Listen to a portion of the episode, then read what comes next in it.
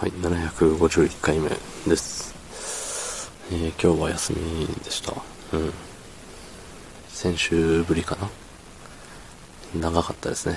ここまで。うん。まあでもね、本当に、いつも通り働いたのが、何？何日 ?1、2、3、4、4回。うん、4回なんで、まあ、いつも通りね。いつも通りよ。はい。そんな本日、えー、8月26日金曜日、24時46分でございます。はい。まあ、久々のね、休みっちゅうことで、外に出てみちゃったりなんかして、そして、ね、あの、あれ、外でご飯を食べてみちゃったりなんかしてっていう、そんな一日でしたけどね。なんか最近さ、あの、ファミレス的なとこ？でちょこちょこさ、あの、配膳ロボットみたいな、あるじゃない？あの、背の高いルンバみたいな。そう。なんかね、あの子が活躍してるお店で、そうそう。まあ、ただね、お昼時に行ったんで、あれかな？きっとみんな夏休みなのかな？そう、夏休みだぜっていう感じの、若い、若いっていうよりも、子供よ。小学生ぐらいかな小学校か中学校かぐらいの、ね、えっ、と、うん、やんちゃボーイ、やんちゃガールに、がたくさんおってね。そうそう。で、なんか、まあ、ね、配膳ロボットくんは、くんかさんかはわかりませんけど、配膳ロボットさんはさ、まあ頑張ってね、料理をせっせと席まで運ぶじゃないの。そ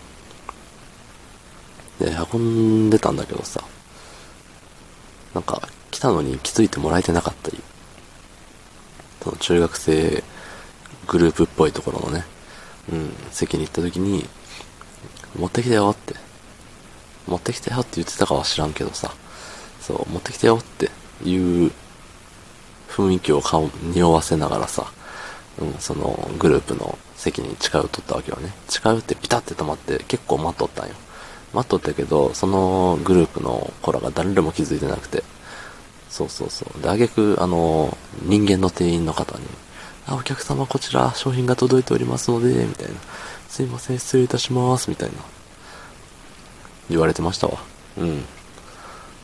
なんかさ、惜しいね。うん。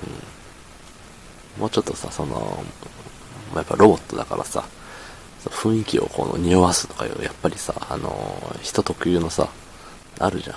あの、ちょっと通りたいんだけど、人がね、わーってなって通れないってなった時にさ、威圧感というか、うん、うん、俺通りますよ、みたいな。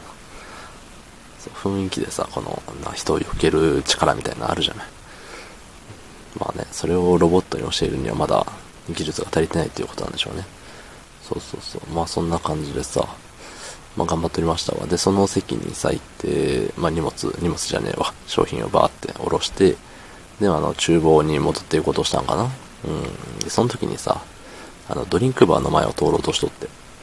で、ドリンクバーにはね、また第二の資格でね、あの、小学生軍団がたくさん、ね、わらわらしてまして。う完全にね、道塞いでんのよね。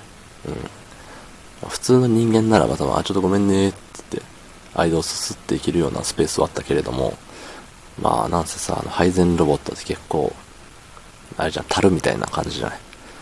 そう、細長だる。うん。だからね、まあ通れんのよね。通れんけど、えっと、子供たちは気づいていないと。ああ、かわいそうと思って。で、なんかね、そこちょっと人間らしさがあって、あの、通りたいんだけどなーって言って、この、右にちょっと進んで、左にちょっと進んで、ちょっと戻ってみたいな。その、おろおろしてる感じはね、そう、人間っぽさをマスターしてましたね。そうそう。で、おろおろしたあげく、一回もう後ろに戻って違う道で行こうって考えたのかわからんけど、一回下がろうとした時に子供たちが気づいて、うわ、ロボットだみたいな絡まれたって、もう鬼絡みされとって。ねああ、ロボットも大変だなって。ね彼の仕事って何なんだろうって思いました。頑張れロボット。おしまい。どうもありがとうございました。